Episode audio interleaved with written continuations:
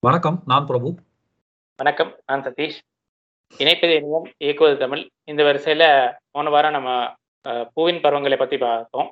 இப்போ பெண்களின் பருவ அதாவது பூவையர் பருவங்கள பத்தி இந்த எபிசோட்ல பார்க்கலாம். பூவுக்கே ஒரு பருவம் வகுத்து, ஒண்ணொண்ணுக்கும் பேர் வச்சது வந்து, அவங்களோட அந்த நுணுக்கமான அறிவ காட்டுச்சு. அதே கண்டிப்பா. மனிதர்களுக்கும் வந்து ஆண், பெண் அவங்களோட அந்த வயது பொறுத்து பருவம் பிரித்தது அப்படிங்கிறது வந்து, ஒன்று பாடல்களில் அதை உபயோகிக்கிறதுக்கான ஒரு பிரிவாக கூட நம்ம பார்க்கலாம். இன்னொன்று வந்து என்ன அப்படின்னு கேட்டால் அவங்களோட ஃபிசிக்கல் அப்புறம் அந்த சைக்கலாஜிக்கல் அதாவது உடல் மற்றும் உளவியல் மன ரீதியான மாற்றங்கள் எப்பப்போ நிகழுது, அப்படிங்கிறதையும் வந்து அவங்க ரொம்ப அதை கவனித்து அதை பாகுபாடு படுத்தியிருக்காங்கிறதே வந்து ஒரு ஆச்சரியப்படும் ஒரு விஷயம். அது மாத்திரம் இல்ல, இந்த பிரிவுகள் பிரித்ததுனால என்ன அப்படின்னு பார்த்தா, பெரும்பாலும் அந்த இலக்கியங்கள்ல உபயோகப்படுத்துற ஒரு விஷயத்துக்காக அதை பண்ணியிருக்கிறாங்க. குறிப்பா சொல்லணும் அப்படின்னு பார்த்தா, அதுல க ரொம்பவும் அந்த 96 சிற்றிலக்கியங்கள்ல வரக்கூடிய அந்த உலா அப்படின்ற ஒரு வகையில வந்து பெரும்பாலும் அதை உபயோகப்படுத்துவாங்க. அந்த உலா இலக்கியத்துல வந்து என்ன அப்படின்னு கேட்டா, ஒரு இறைவனோ, தலைவனோ வந்து அந்த நகர் வீதியில அந்த உலா ஊர்வலம் வரும்போது நடந்து வரும்போது வந்து, அந்த பெண்களுக்கு எப்படி அவங்க மேல ஒரு பிரியம் ஏற்படுது. ஒரு இறைவனா இருக்கும்போது வந்து, அது குழந்தையா இருந்தாலும் சரி, பெரிய பெண்ணா இருந்தாலும் சரி, அவங்களுக்கு வந்து எப்படி அவங்க மன ரீதியாக வந்து எப்படி அந்த தலைவன் மேல ஒரு ஈடுபாடு, ஒரு ஈர்ப்பு எப்படி வருது அப்படிங்கிறத பத்தி குறிப்பிடுற ஒரு இலக்கியம் தான் அந்த உலா அப்படின்னு சொல்லி சொல்லுவாங்க. அதாவது காதல் அப்படின்னோனே எடுத்த உடனே அந்த ஒரு பெர்ஸ்பெக்டிவ் மட்டும் நம்ம பார்த்தோம்னா சரி வராது. ஒரு குழந்தையா இருக்கிறப்போ அதுக்கு அந்த பிரியம், ஒரு பிரியம் அப்படிங்கிற அர்த்தத்துல கூட நம்ம சொல்லலாம். விருப்பமோ, அது ஆமா. அப்ப அந்த உலா இலக்கணம் அதுக்கு உண்டான உலாவுக்கு உண்டான ஒரு இலக்கணம் என்ன அப்படின்னு கேட்டா, வெண்பா பாட்டியல் அப்படின்னு சொல்லிட்டு ஒரு இலக்கண நூல்ல உலாவுக்கான ஒரு விளக்கம் குடுக்குறாங்க. என்ன அப்படின்னு கேட்டா, இதுதான் அந்த பாட்டு. "திறந்தெரிந்த பேதை முதல் எழுவர் செய்கை, மறந்தயர வந்தான் மறுக்கென்று, அறைந்த கலிவெண்பா உலாவாம்" அப்படின்னு. ஸோ இதுல என்ன சொல்ல வராங்க அப்படின்னு கேட்டா, அந்த நம்ம அந்த தலைவனோ, இறைவனோ அந்த உலா வரும்போது, இந்த பெண்கள் அவங்க மேல கொண்டிருக்கிற பிரியம பத்தி குறிப்பிடுற இதுதான் அந்த. உலா அப்படின்னு சொல்லி சொல்றாங்க. இதிலேயே வந்து சொல்லியிருக்கிறாங்க. பேதை முதல் எழுவர் செய்கை அப்படின்னு. அப்ப அதுல வந்து அந்த ஏழு பருவங்களை பத்தி சொல்றாங்க. அது என்னென்ன பருவம் அப்படின்னு பார்த்தா, பேதை, பெதும்பை, மங்கை, மடந்தை, அறிவை, தெரிவை, பேரிளம்பெண் அப்படின்னு சொல்லி அந்த ஏழு பருவத்தை வந்து குறிப்பிடுறாங்க. அது என்னங்கிறத நம்ம இன்னும் போக போக பார்ப்போம். ஆமா. நீ சொன்ன மாதிரி இந்த ஏழு பரு வகையா பிரிச்சிருக்காங்க. அதுல எந்த ஒரு மாற்றமும் இல்லை அந்த பருவங்கள் பெயர்கள்ல அப்படியே தான் இருக்கு. பட் வயது அந்த பிரிவுக்கு வர வயது வரம்புகள்னு சொல்லும்போது, சில சில இடங்கள்ல மாறுது. இலக்கியங்கள்ல ஒவ்வொரு இதுலயும் கொஞ்சம் மாறுபடுகிறது. இப்ப இந்த மர மகாபாரத சுடாமணி அப்படிங்கிற ஒரு நூல்ல, அது என்ன சொல்றாங்கன்னா, "பேதை வயது ஏழாம் பெதும்பை 11, மங்கை மாதே 13 ஆகும். மடந்தை பதினாறு அறிவையாம் 25, 31 தெரிவை, பேரிளம்பெண் 40 என பேசு." அப்படின்னு வ வரிசைப்படுத்தியிருக்காங்க. இப்ப பேதைங்கும்போது வயது ஏழு வரை வயசுக்கும் பேதை. பெதுமைங்கிறது 11 வயசு வரைக்கும் அவங்க வந்து பெதுமை அப்படின்னு வகைப்படுத்துறாங்க. மங்கை 13, மடந்தை 16, அறிவை வந்தது இருபத்தைந்து அப்புறம் தெரிவை வந்து 31 வரைக்கும், அப்புறம் பேரிளம்பெண்கிறது 40 வரைக்கும். அப்படிங்கிறது இந்த தனிப்பாடலில் தனிப்பாடல் இந்த மகாபாரத சுடாமணியில சொல்லியிருக்கு. இதே இது இந்த பன்னிரு பாட்டியல் அப்படின்னு சொல்லிட்டு இன்னொரு இலக்கண நூல்ல வந்து இதே வகைப்படுத்துறாங்க. ஒரு ஒரு பருவத்துக்கும் என்னென்ன வயது வரும் அப்படின்னு. அதுல வந்து அந்த பன்னிரு வரக்கூடிய பாடல் என்ன அப்படின்னு பார்த்தா, "எழுநிலையும் இயம்பும் காலை, பேதை பெதும்பை மங்கை மடந்தை அறிவை தெரிவை பேரிளம்பெண் பார்படு மகளிர் பருவக்காதல் நோக்கி உரைப்பது நுண்ணியோர் கடனே" அப்படின்னு. இப்போ முன்ன சொன்ன மாதிரி அந்த ஏழு பருவங்களை வந்து குறிப்பிட்டுறாங்க அது கூட வந்து என்ன அப்படின்னு கேட்டால் இந்தந்த பருவங்கள்ல அவர்களுக்கு ஒவ்வொரு விஷயத்து மேல பிரியம் ஏற்படும். அந்த. அந்த பிரியம் ஏற்படுவது வந்து எப்படி அப்படிங்கிறது வந்து நுணுக்கமா ஆராய வேண்டியது யாரோட கடன் அப்படின்னா, அவங்கள பாதுகாக்கக்கூடிய அந்த நுண்ணியோர் கடன். இப்ப எடுத்த முதல்ல முன்ன குறிப்பிட்ட மாதிரி காதலுங்கிறது வந்து அந்த ஒரு அர்த்தம் மட்டும் இல்லை ஒரு. ஆண்மகன் மேல இருக்கக்கூடிய ஒரு விருப்பமோ இல்ல இதுவோ மட்டும் கிடையாது அந்த இந்த ஒவ்வொரு குழந்தை பருவத்துல வந்து வேற ஒரு விருப்பம் இருக்கும். ஒரு பொம்மை மேல ஒரு விருப்பம் இருக்கும். அடுத்த அந்த அடுத்த நிலைக்கு வரப்ப வந்து பொம்மையை விட்டுட்டு வேறு சில அலங்கார பொருட்கள் மேல பிரியம் இருக்கும். ஸோ இப்படி அந்த ஒவ்வொரு இதுக்கும் வந்து மாறுபடும். அப்படி அந்த மாறுபடக்கூடிய ஆசைகளையும் வந்து பார்த்து கவனிக்க வேண்டியவர்கள் யாருன்னா அந்த முன்னியோர் அப்படின்னு சொல்லி அந்த பன்னிரு பாட்டியல்ல குறிப்பிடுறாங்க. அது மாத்திரம் இல்லை இந்த பாட்டுக்கு அடுத்தாப்புல பின்னாடியே வந்து ஒவ்வொரு பருவத்துக்கும் என்னென்ன வயது வரம்பு அப்படிங்கிறதையும் வந்து குறிப்பிடுறாங்க. எப்படின்னு கேட்டா பேதைக்கு ஆண்டே ஐந்து முதல் எட்டு அப்படின்னு. பேதை வயதுல இருக்கிறவங்க வந்து என்ன அந்த சின்ன சின்ன விவரம் தெரியாத குழந்தை அப்படின்னு சொல்லி சொல்லக்கூடியது வந்து பேதை அப்படிங்கிற அந்த வயது வரம்பு என்ன அப்படின்னு கேட்டா ஐந்து முதல் எட்டு. இதுவே அந்த ஏழு தான். ஸோ ஒரு ஒரு வயது வந்து கொஞ்சம் அதிகமாக சொ அதிகமாக சொல்லியிருக்கு. பன்னிர பன்னிரு பாட்டியல்ல அடுத்தது அந்த பெதும்பை. பெதும்பைக்கு ஆண்டே ஒன்பதும் பத்தும். அதுல வந்து பதினோரு வயசு வரைக்கும் பெதும்பை அப்படின்னு சொல்லி சொல்றாங்க.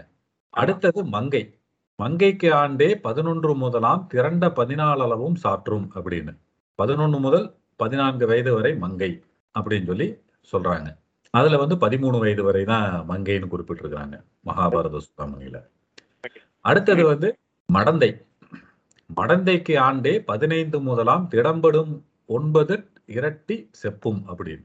என்ன அப்படின்னு கேட்டா பதினைந்து முதல் ஒன்பதில் இரட்டி செப்பும் அப்படின்னா ஒன்பதை ரெட்டித்து அதாவது இரண்டு மடங்காக பதினெட்டு வயது வரை. பதினைந்து முதல் பதினெட்டு வரை வந்து மடந்தை அப்படின்னு சொல்லி சொல்றாங்க. அதுல பத்தொன்பது. இப்படி ஒன்னு ரெண்டு வயது கூட குறைய அமைந்திருக்குது. அந்த பன்னிரு பாட்டிகளுக்கும் மகாபாரத சூடாமணிக்கும். அடுத்தது வந்து அறிவை. அறிவைக்கு ஆண்டே அறுநான்கு என்ப அப்படின்னு. அதாவது இருபத்தி நாலு வயது. அறுநான்குங்கிறது வந்து ஆறு கூட்டல் நாலு. இருபத்தி நான்கு ஆண்டுகள். அடுத்தது வந்து தெரிவைக்கு ஆண்டே இருபத்தொன்பது அப்படின்னு. அப்போ இருபத்தி நாலு கடந்து இருபத்தி ஐந்துல இருந்து இருபத்தி ஒன்பது வரைக்கும் தெரிவை அப்படின்னு. கடைசியா வர்றது தான் அந்த பேரிளம்பெண் அந்த பேரிளம்பெண் அப்படின்னு சொல்ற பருவம் வந்து ஈரைந்து இருநான்கு இரட்டி கொண்டது பேரிளம் பெண்டுக்கு இயல்பென மொழிவ அப்படின்னு. அதாவது ஈரைந்து இருநான்கு. இப்ப இந்த கணக்குகள்லாம் வந்து இந்த மாதிரி தான் சொல்லுவாங்க. ஆமா. இது- இதுலயே கணக்கு நிறைய கணக்குகள்லாம் வருது இந்த பாடல்லையே. அதாவது இந்த ஆண்டாள் பாசுரத்தை பத்தி சொல்றப்போ ஐயைந்தும் ஐந்தும் அறியாத மாநிலரை வையம் சுமப்பது வம்புன்னு சொல்லிட்டு ஒரு வரி வரும். கண்டிப்பா ஆமா ஆமா. புது பாசுரம் தெரியாத ஐயைந்தும் ஐந்தும் அப்படின்னு. அது மாதிரி இருபத்தஞ்சு பிளஸ் ஒரு அஞ்சு முப்பது.